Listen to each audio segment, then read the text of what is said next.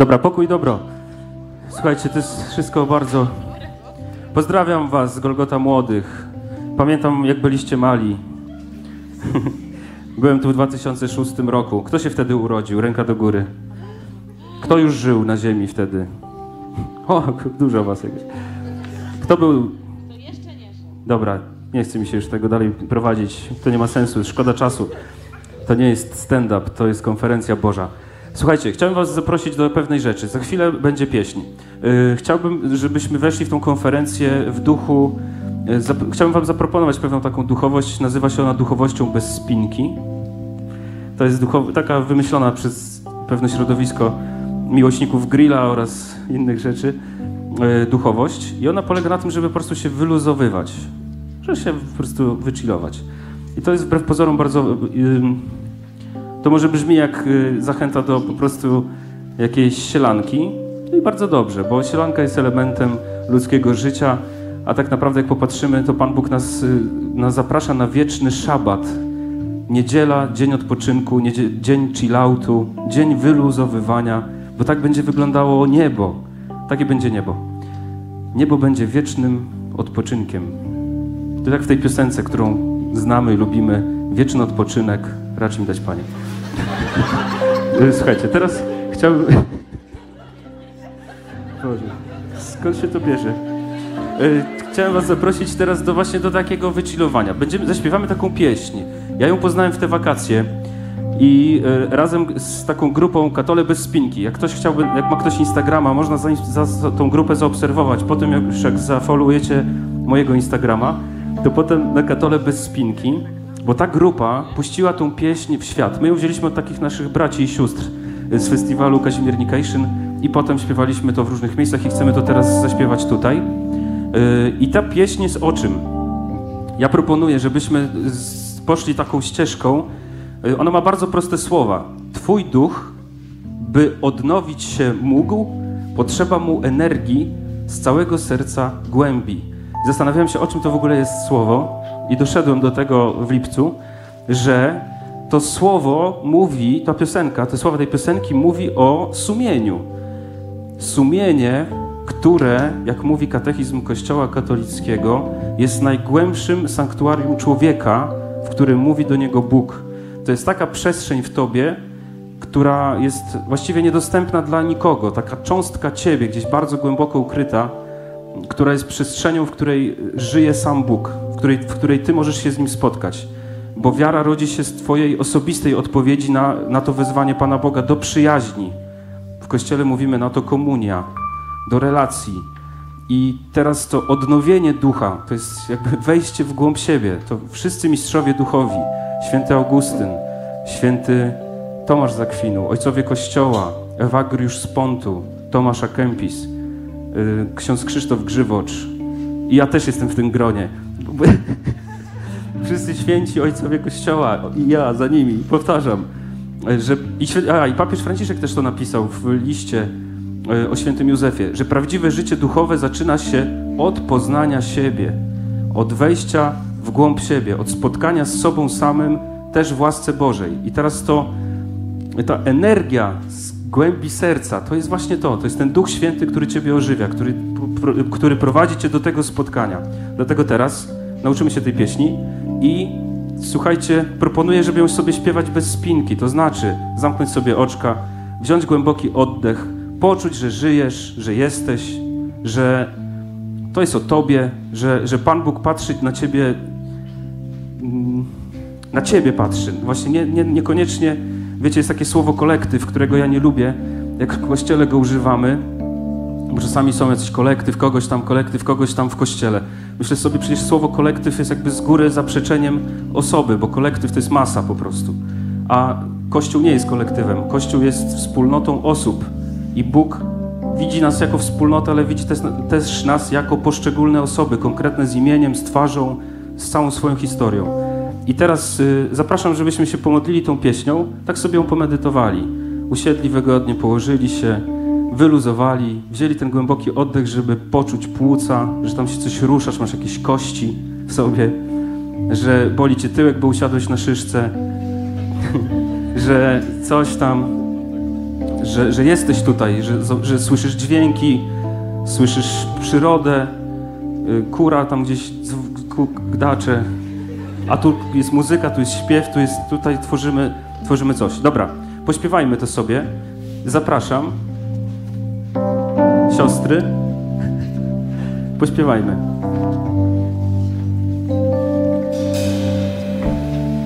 Tak jak już brat powiedział, słowa są proste. Twój duch, Twój duch, Twój duch, by odnowić się mógł, potrzeba mu energii z całego serca głębi. Twój duch, Twój duch, Twój duch, by odnowić się mógł, potrzeba mu energii całego serca głębi. Twój duch, Twój duch, Twój duch, by odnowić się mógł. Potrzeba mu energii z całego serca głębi. Twój duch, Twój duch, Twój duch, by odnowić się mógł. Potrzeba mu energii z całego serca głębi. By odnowić się mógł. Potrzeba mu energii z całego serca głębi. Twój duch, Twój duch, Twój duch, by odnowić się mógł. Potrzeba mu energii z całego serca głębi. Spróbujcie z nami. Twój duch, Twój duch, Twój duch, by odnowić się. Potrzeba mu energii z całego serca głębi. Jeszcze. Twój duch, Twój duch, Twój duch, by odnowić się mógł. Potrzeba mu energii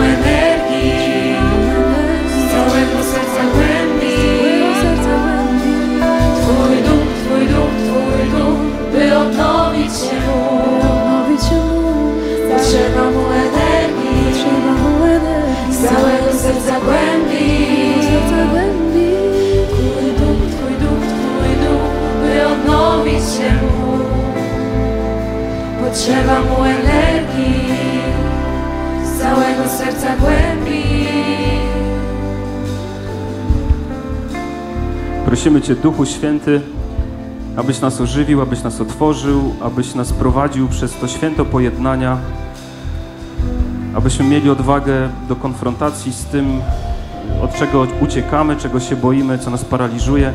Prosimy, aby Chrystus dał nam właśnie tego swojego ducha, ducha pojednania, ducha przebaczenia, ducha miłości, ducha czułości, ducha bliskości, który otwiera nam drogę do, do spotkania, który przywraca tą harmonię, którą utraciliśmy przez grzech.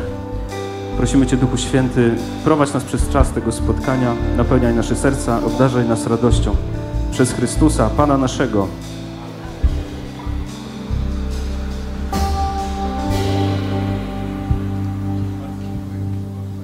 Bardzo dziękuję. To nie było planowane zupełnie, ale cieszę się, że to zaśpiewaliśmy. Bardzo Wam dziękuję. E, Kochani, przejdźmy do treści konferencji, która przed nami.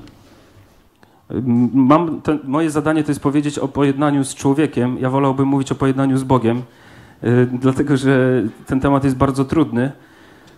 Mm, Jeszcze chciałby, chciałbym wrócić na chwilę do tego, co mówiłem jeszcze przed, tą, przed tą pieśnią. Zwró- zwróciłem uwagę na nas samych, dlatego że nie da się inaczej o tych tematach mówić po prostu. Jak nie masz kontaktu z sobą, to właściwie nic nie zrobisz po prostu.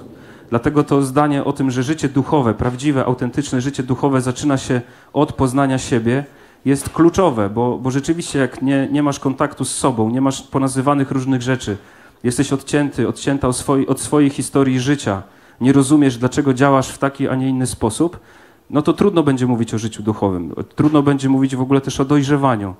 Jak się zabetonujesz y, i, i jakoś tam staniesz w miejscu i nie będziesz chcieć ruszyć dalej, to, to naprawdę będzie trudno i potem pretensje do całego świata i w ogóle. I, i taka, generalnie to wszystko jest skumulowane, skupione na tobie, bo, bo ostatecznie to ty jesteś największą ofiarą samego siebie w takim układzie. Jak, jak nie ma tego ruchu, jak nie ma drogi, jak nie ma procesu, nie ma kryzysu, nie ma dojrzewania. Dlatego to zdanie jest tak istotne y, i tak ważne, że życie duchowe zaczyna się od poznania siebie.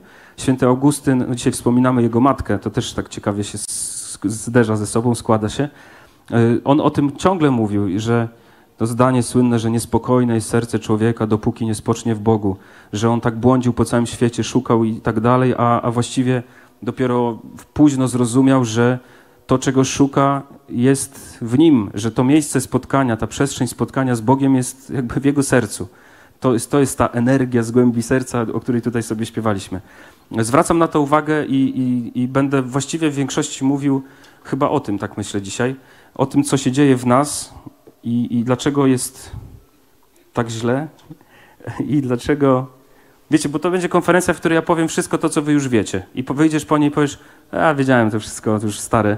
Yy, I generalnie, bo my wiemy, jak powinno być. To jest ciekawe, że przecież każdy z was doskonale wie, y, jak to powinno wszystko funkcjonować w tych naszych relacjach. Jak to powinno być w tych tematach, które do, dotyczą y, właśnie pojednania z drugim człowiekiem, przebaczenia. To przecież my to wszystko wiemy, prawda? To jest nam znane. Problem polega na tym, że y, my nie, nie umiemy przejść z tego, że wiemy, do tego, że to zrobimy. No i tu jest właśnie y, cały ten trud i, i, i właściwie można o tym mówić, ale jak ty sam się nie ruszysz i nie zrobisz, to, to nic tutaj się nie zadzieje po prostu. Y, A czasami po prostu nie da się nic zrobić też. To też jest inna sytuacja, ale trzeba się ruszyć. Dobrze, przechodzimy do tematu. Więc bardzo ważnym i istotnym ym, takim fundamentem tej konferencji i w ogóle pojednania i przebaczenia jest uświadomienie sobie siebie samego, żeby wiedzieć, kim się jest. Ym, Nie tylko w znaczeniu, że jesteśmy ludźmi, jakieś tam takie podniosłe rzeczy, godność osoby ludzkie i tak dalej, to, to, to tak, oczywiście. Ale chodzi właśnie o te rzeczy, o których wspomniałem wcześniej, czyli mieć kontakt ze sobą, ponazywać różne rzeczy, które są w Twoim życiu. I bo to jest to pole, na którym potem y, dzieją się te rzeczy związane z przebaczeniem i pojednaniem. Wiecie, to jest też taka jeszcze jedna rzecz w związku z samym sobą. O tym jeszcze będzie w niedzielę mówione, pewnie więcej, y, ale to, ja nie, nie dam rady mówić o pojednaniu z drugim człowiekiem, jak nie powiem właśnie tego, co powiem. To znaczy, mam wrażenie, że w Kościele zrobiliśmy pewien błąd w głoszeniu jakiś, my, my duchowni, że mm, albo nie wiem skąd to się bierze właściwie, taki przesąd religijny na taki, y, o, o czymś takim, że jak ty się za bardzo skupiasz na sobie, to jest egoizm. Że jak ty, mm, bo ty siebie stawiasz w centrum, a to Jezus musi być w centrum. Że jest jakaś taka hierarchia i, i potem ma człowiek poczucie winy do tego stopnia, że musi o sobie ciągle zapominać i nie może się o siebie troszczyć, bo to jest jakiś egoizm i tak dalej, że potem nawet jak odpoczywa, to ma wyrzuty sumienia, bo przecież mógłby coś robić, mógłby ten czas, nie wiem co, nie wiem właśnie co, ale jest takie poczucie winy, nawet w odpoczynku. I ludzie się zażynają, yy, po prostu nie, nie odpoczywają, nie łapią jakiegoś dystansu do swojej rzeczywistości, bo uważają, że nie, mo nie mogą po prostu, nie mają do tego prawa. To są takie nawet czasem proste rzeczy, że od trzech lat chcesz pójść zrobić paznokcie, ale nie, bo to próżność, bo ja to coś tam. Powinnam ten czas poświęcić dla Boga, a pieniądze oddać bezdomnym. No, możesz oddać bezdomnym, proszę, ale zadbaj też o siebie, bo przykazanie miłości, to zobaczcie, to jest w randze przykazania, jak jest konfrontacja e, tych uczonych w piśmie, ludzi młodych, e, którzy tam pytają Jezusa, jakie jest prawo, jak ty rozumiesz prawo, co ty nam zostawiasz, jakby do czego ty nas posyłasz, to Jezus daje bardzo prostą odpowiedź. Mówi, całe prawo streszcza się w jednym nakazie. Kochaj bliźniego na miarę swoich możliwości. Całym swoim sercem, całym swoim umysłem, ze wszystkich swoich sił. Swoich sił. Też ważne. Swoich sił. Nie porównując się z innymi, że ty masz jakąś gorszą pobożność, a ten się tak pięknie modli i tak dalej. To nie, to swoich sił. Ty masz, dlatego to poznanie siebie jest ważne, żebyś wiedział, jakie masz siły, jakie ty masz serce. I jak to będziesz odkrywać, jak będziesz mieć z tym kontakt, no to tak kochaj Boga. To tą, tą miarą swoich możliwości.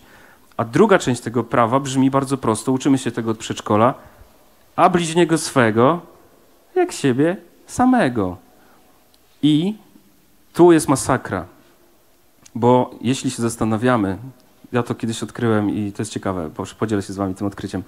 Yy, Jak się zastanawiamy, dlaczego mm, taki mamy problem w tych relacjach z ludźmi, kłócimy się ze sobą, nie lubimy się, wściek- nienawidzimy się nawet czasem, albo narzekamy po prostu ciągle na innych, albo gasimy ich, nie, że po prostu nie dajesz żyć człowiekowi, no to jakby jaki jest powód? Naj- Najczęściej to powiesz, że toksyczni ludzie, nie? Oni są toksyczni. Oni mnie zabijają, nienawidzę ich, że to oni cię wkurzają, że to jakby ten problem idzie z zewnątrz ciągle do ciebie i tak dalej. A jeśli popatrzysz na to przykazanie uczciwie, że kochasz bliźniego jak siebie samego, to nagle może się okazać, że to, co ty wyrzucasz z siebie na zewnątrz w stosunku do tych właśnie ludzi, których nie znosisz, nie lubisz, którzy cię wkurzają, to tak naprawdę jest tylko taki, wiecie, taka fala uderzeniowa tego, co się dzieje w twoim sercu względem samego siebie. No bo kochasz bliźniego tak jak siebie samego. Jak ktoś mówi, że nienawidzi ludzi, to że go wkurzają ludzie, że ma dosyć, że po prostu coś tam, to prawdopodobnie ma problem tutaj w serduszku. Nie? Że on po prostu nie, nie lubi siebie, nie kocha swojego życia. Nie kocha swojego życia. I słyszałem ostatnio takie mocne zdanie, że mm, jeśli ty nie kochasz siebie, nie jesteś swoim przyjacielem, nie lubisz siebie, to jak chcesz zbudować relację z drugim człowiekiem? Jak chcesz kogoś pokochać? Jak chcesz się z kimś zaprzyjaźnić? Skoro ty sobie samemu odmawiasz właśnie tego dobra. I dlatego taką, taką uwagę dzisiaj przykładam do, do, do nas samych i wracam do tego przesądu, że takie myślenie o sobie i, i skupienie na sobie w taki sposób, które prowadzi do, do mojego nawrócenia, do odnowienia ducha, odnowienia mojego myślenia, jak mówi Pismo Święte, a to właśnie oznacza nawrócenie, to, to nie jest żaden narcyzm, to nie jest żaden egocentryzm, egoizm, tylko to jest praca nad sobą po to, żeby we współpracy z łaską Bożą starać się naśladować Chrystusa. A to zawsze jest dla, jakby w, w kontekście relacji z drugim człowiekiem. Więc pierwszy w ogóle jakiś punkt tej konferencji, jakiś punkt wyjścia do mówienia o tym temacie pojednania i przebaczenia, to jest po prostu spojrzenie na samego siebie, które, jest konieczne po prostu. Bez tego nie ruszymy.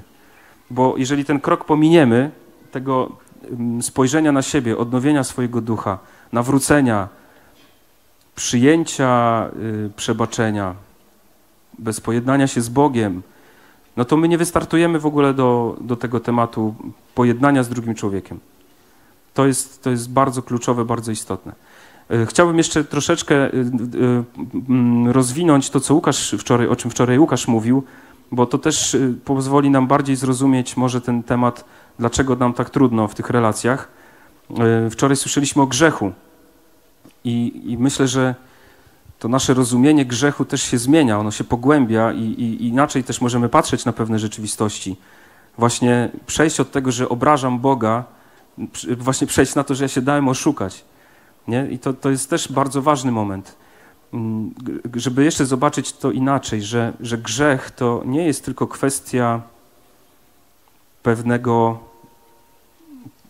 przekroczenia jakiegoś prawa, którego, które ja zrobiłem, nie? że ja jakiś, złamałem jakiś nakaz, ale grzech to jest pewien stan, w którym my się znajdujemy.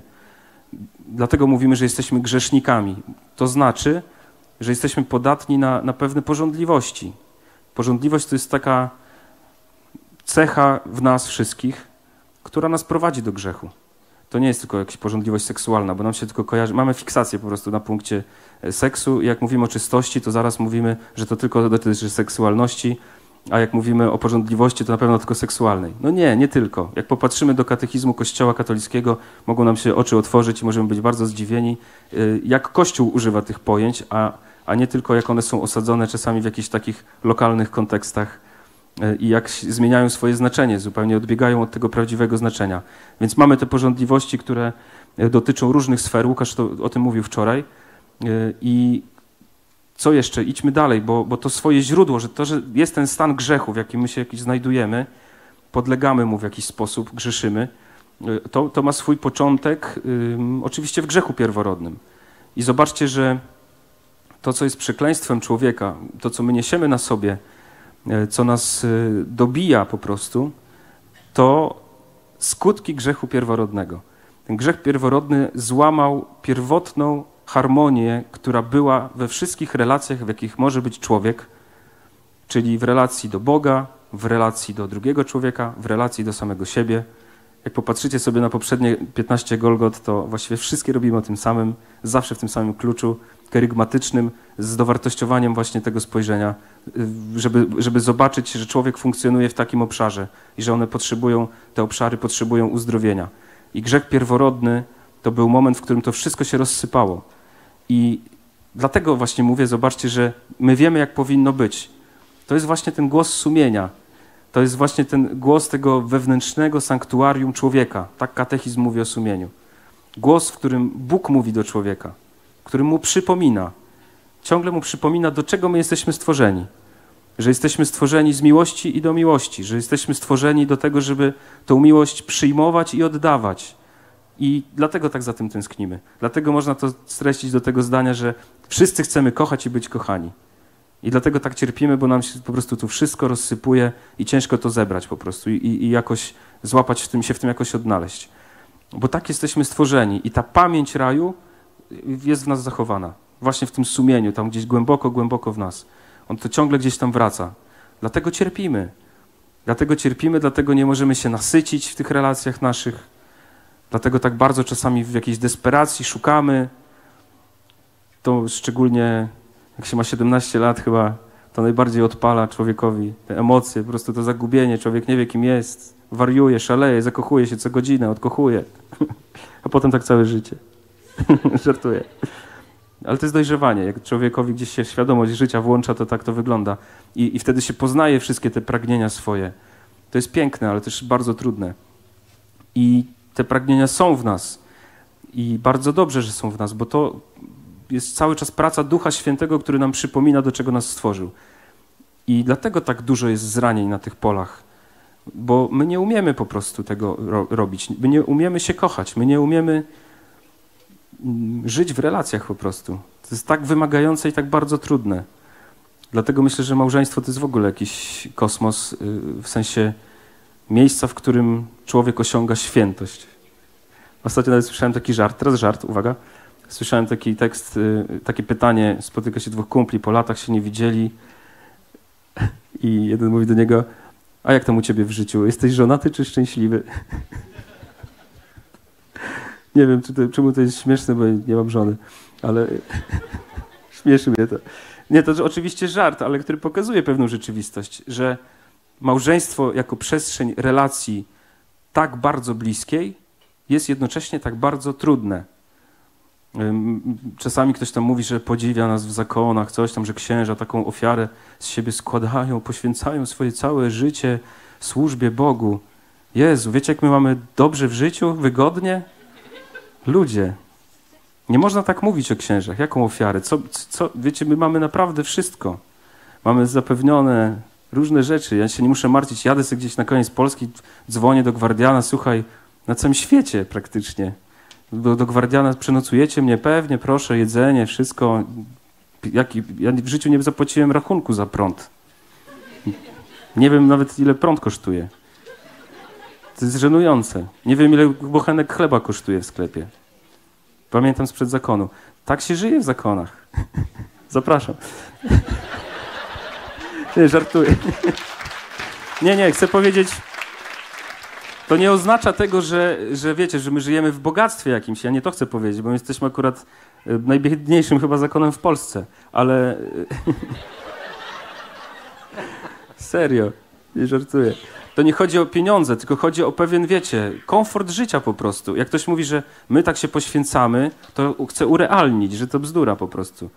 My mamy po prostu inny rodzaj powołania, trochę inaczej żyjemy, ale który na przykład, no powiedzmy o facet 40, 30, prawie 40-letnim facecie, który ma na przykład żonę, trójkę dzieci, yy, gdzie masz tak, że po prostu masz swoją celę, nie?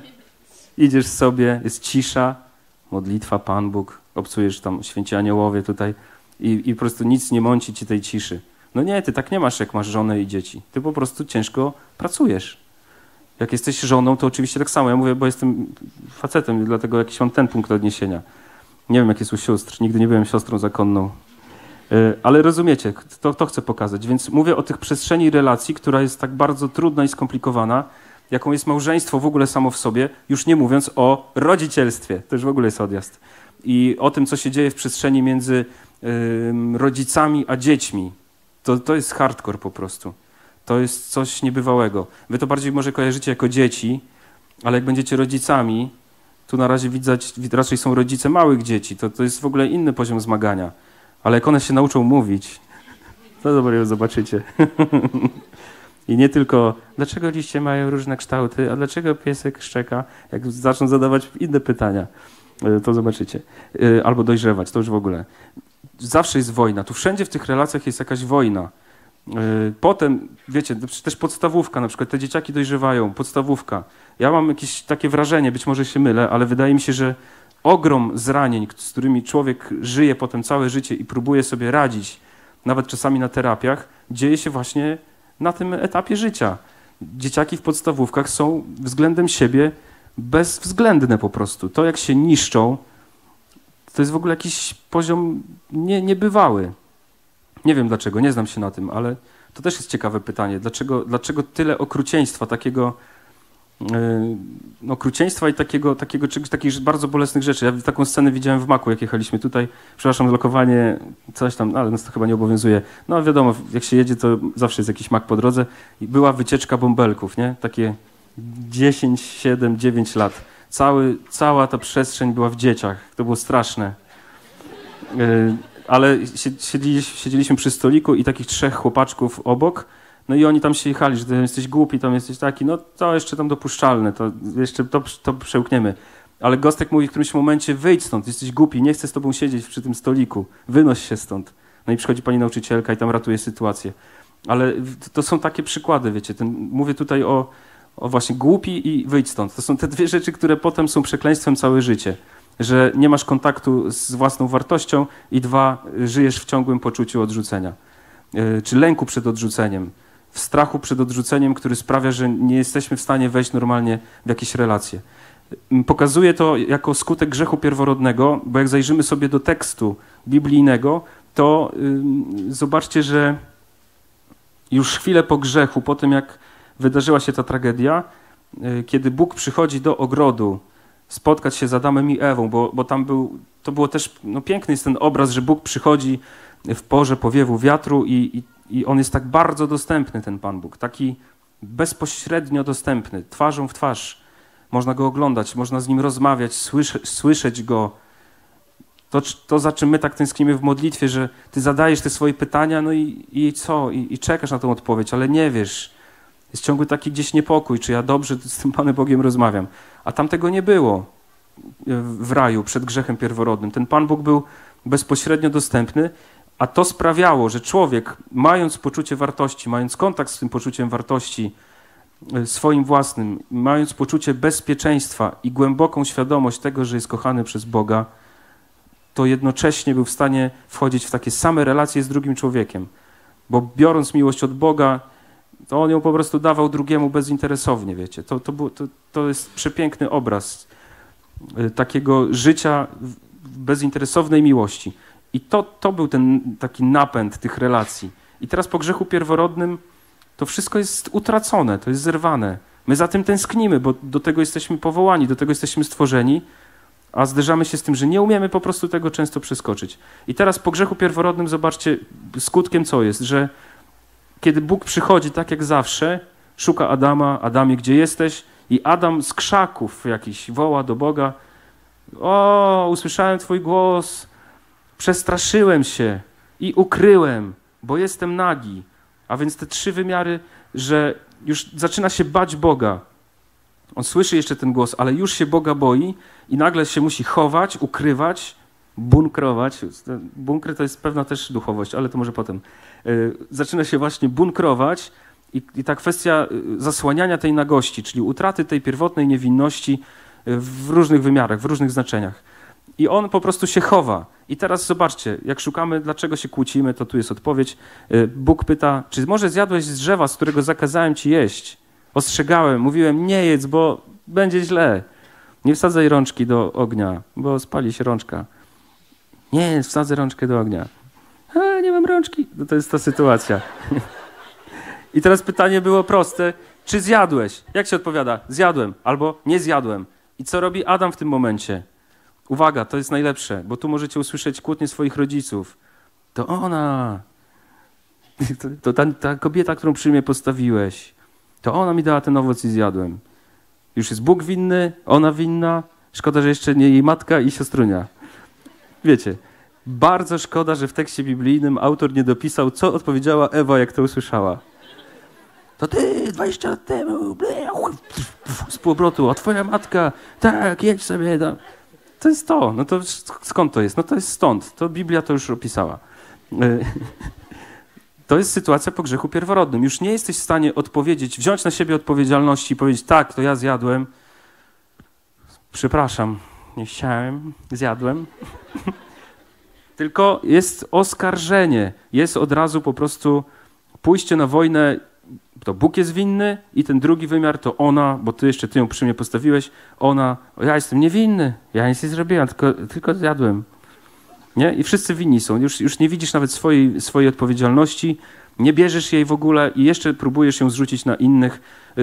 To możemy sobie po prostu już dopisać, nie? Że, że jakby ten podział wtedy między, między Adamem i Ewą właśnie tu nastąpił. Ten rozłam, rozdzielenie, to rozejście się jakieś. No, to już nie było tego, tego, tej pierwotnej harmonii, tej pierwotnej miłości, która była na początku. Tej, za którą my tak tęsknimy. Ale jest jeszcze jedna historia w kolejnym rozdziale, początek czwartego rozdziału, historia, którą doskonale znamy, czyli Kain i Abel.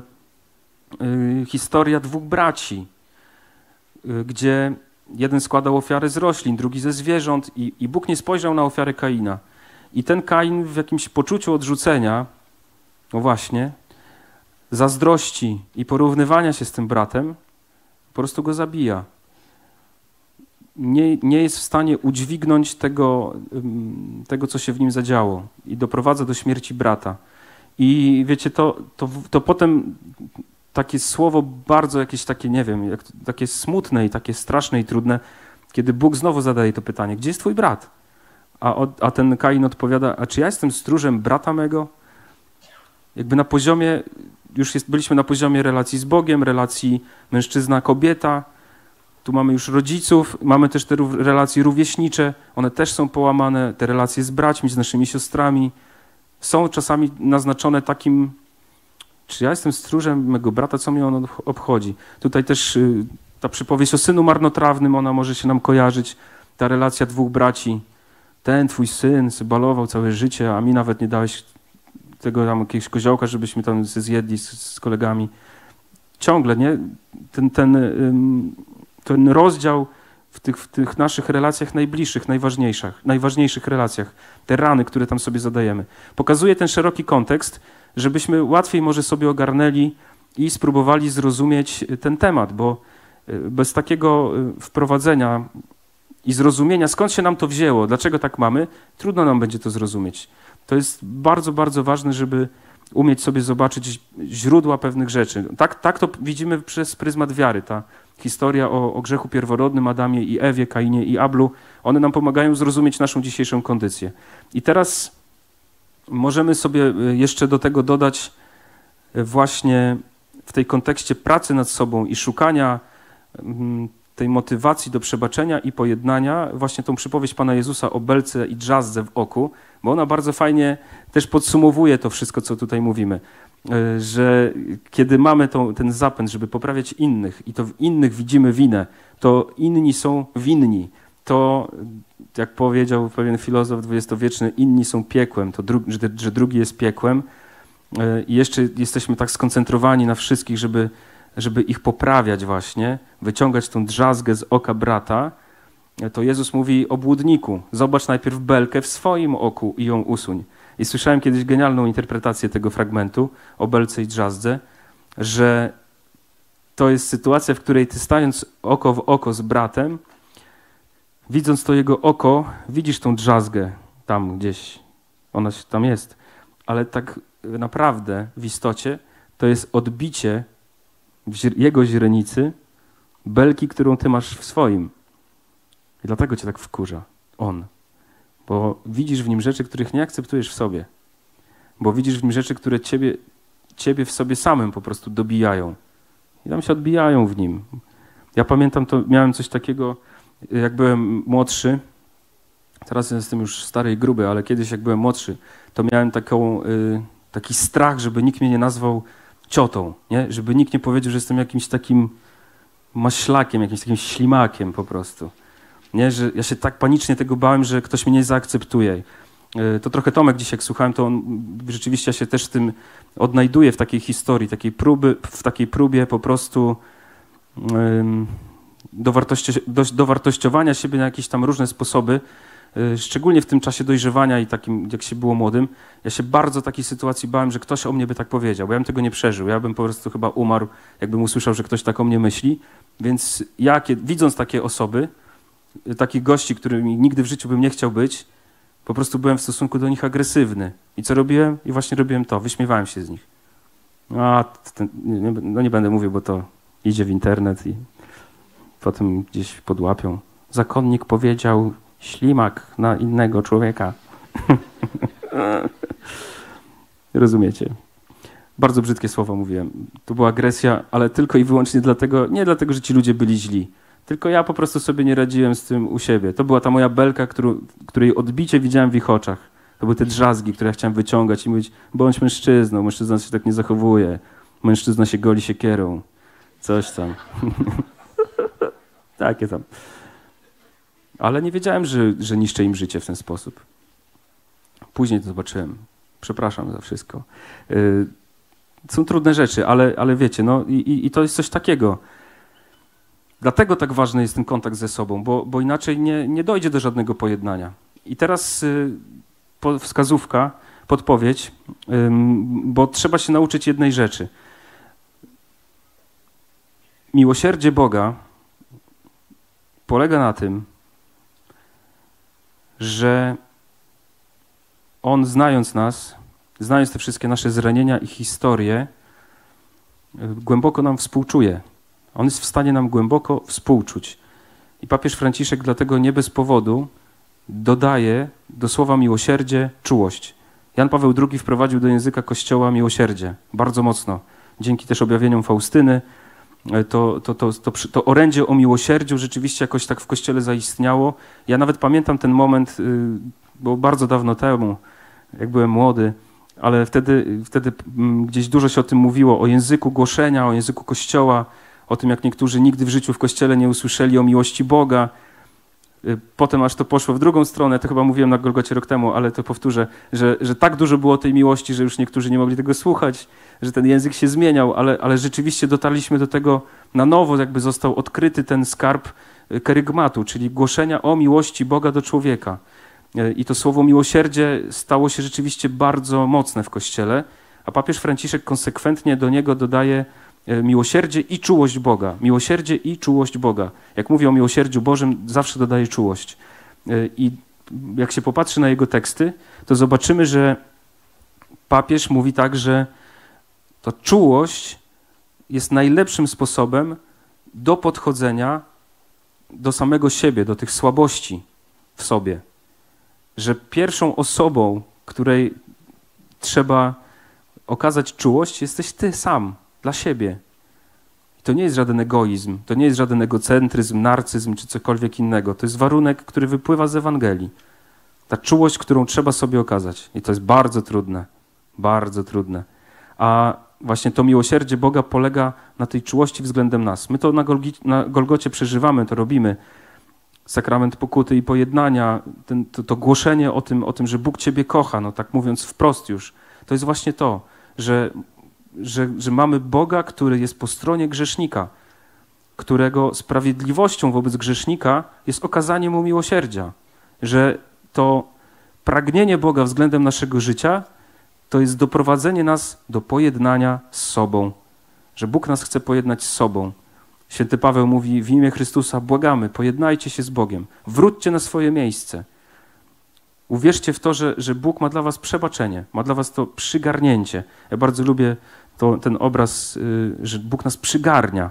Tak nas po prostu zbiera razem, pojedynczo, y, znaczy z pojedynczych osóbek tworzy tą wspólnotę, przygarnia nas i okazuje nam miłosierdzie i czułość.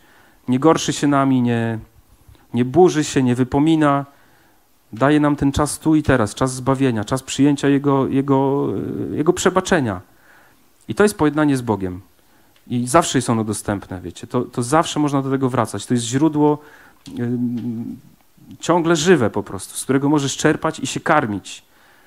To jest, to jest w ogóle nadzieja. Dla mnie to jest w ogóle jakaś odpowiedź na pytanie o życie człowieka. Ja nie widzę dzisiaj innej odpowiedzi na pytanie, po co żyje człowiek, jakby jaki jest sens naszego istnienia, tej naszej drogi. To jakby nie, ja nie znajduję innej, dlatego jestem w kościele i w kapłaństwie, bo ona jest dla mnie najsensowniejsza, najpiękniejsza najbardziej aktualna po prostu. Że, że Bóg pomaga nam wrócić na nasze miejsce. Tak jak wczoraj mówiliśmy. Znów dałem się oszukać. Panie, chcę wrócić do Ciebie, prowadź mnie. No i Bóg mówi, nie ma sprawy, bardzo chętnie, zapraszam.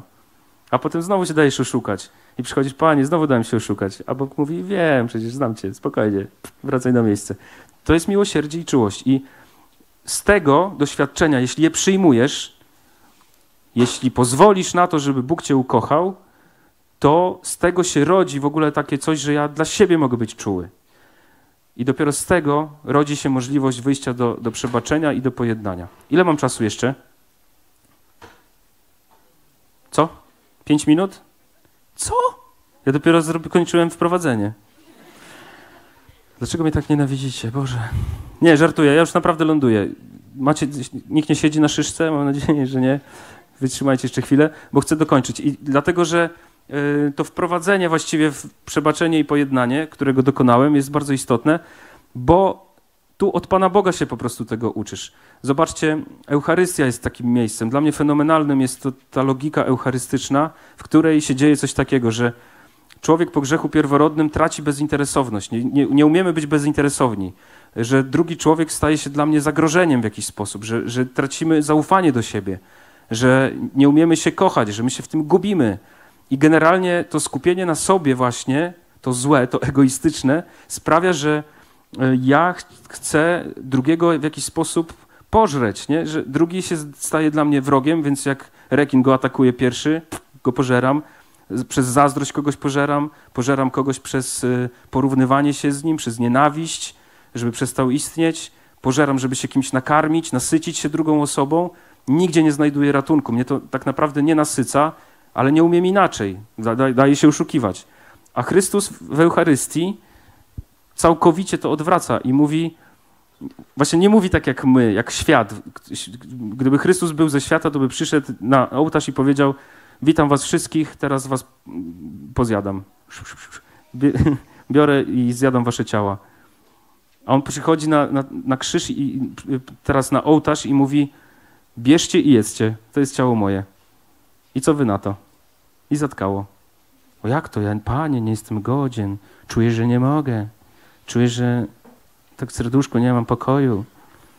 Ale Jezus mówi, ale jesteś na uczcie baranka, jesteś błogosławiony. Twoje grzechy są odpuszczone. Byłeś u spowiedzi. Się ciesz, człowieku.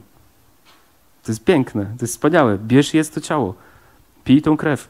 A my jesteśmy jak ten święty Piotr, któremu Jezus przychodzi umyć nogi, a Piotr co mówi? O nie, panie, odejdź, jestem człowiek grzeszny. Jezu, to ty chcesz mówić Bogu, jak ma żyć? Hej, Piotr, Jezus mówi do niego, Piotrze, puknij się w głowę. Jeśli ty nie pozwolisz mi być sobą, jak ty chcesz być Bogiem i mi nie pozwolisz być Bogiem, to jak ty chcesz wejść do nieba, chłopie? Jeśli ja ci nie umyję nóg, to nie wejdziesz do nieba, rozumiesz? A Piotr mówi, a, rozumiem.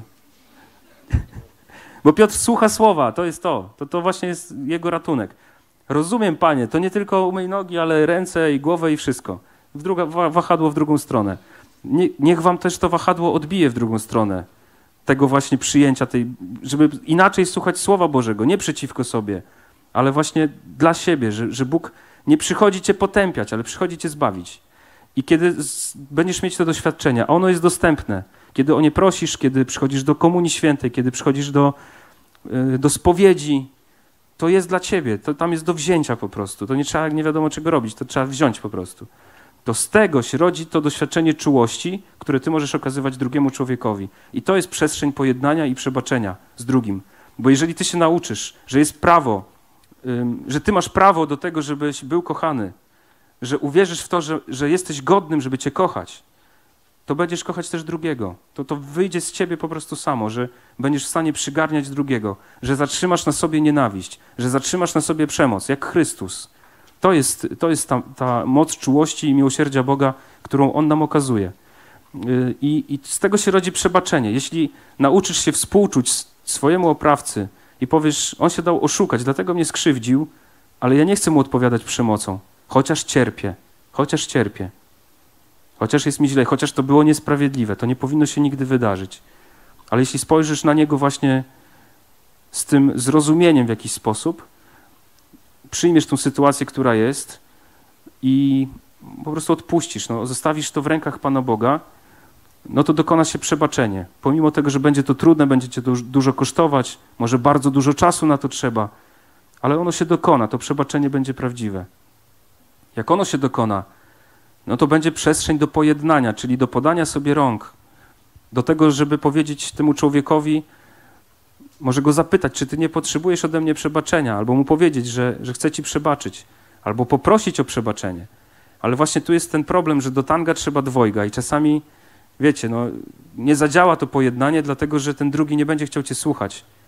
Dlatego, że on będzie po prostu w tej swojej biedzie, w tym swoim oszustwie bardzo zatwardziały i, i nie będzie chciał z tobą rozmawiać, nie będzie chciał wejść w to pojednanie z tobą. Nie przejmuj się. Jest, jeżeli jest w tobie przebaczenie i, i ta czułość, jest miłosierdzie względem tego oprawcy, nazwijmy brutalnie, to już jest bardzo dużo. I jeżeli do tego dołączysz modlitwę, prośbę do Pana Boga, żeby też doprowadził do waszego pojednania, to też myślę, że prędzej czy później do tego pojednania dojdzie ale zobaczcie, że ono tak naprawdę jest jakby na samym końcu. To, tak to pokazuje dzisiaj, bo tak to, to rozumiem, że ten proces pojednania z drugim człowiekiem, on się zaczyna w tej głębokiej pracy nad sobą, w głębokim zaufaniu do Boga również, do, do Jego miłosierdzia. Że ty przyjmujesz czułość Boga, którą On ma względem ciebie, uczysz się okazywać ją samemu sobie, samej sobie, że właśnie jesteś bez spinki w którymś momencie. Odpuszczasz sobie po prostu.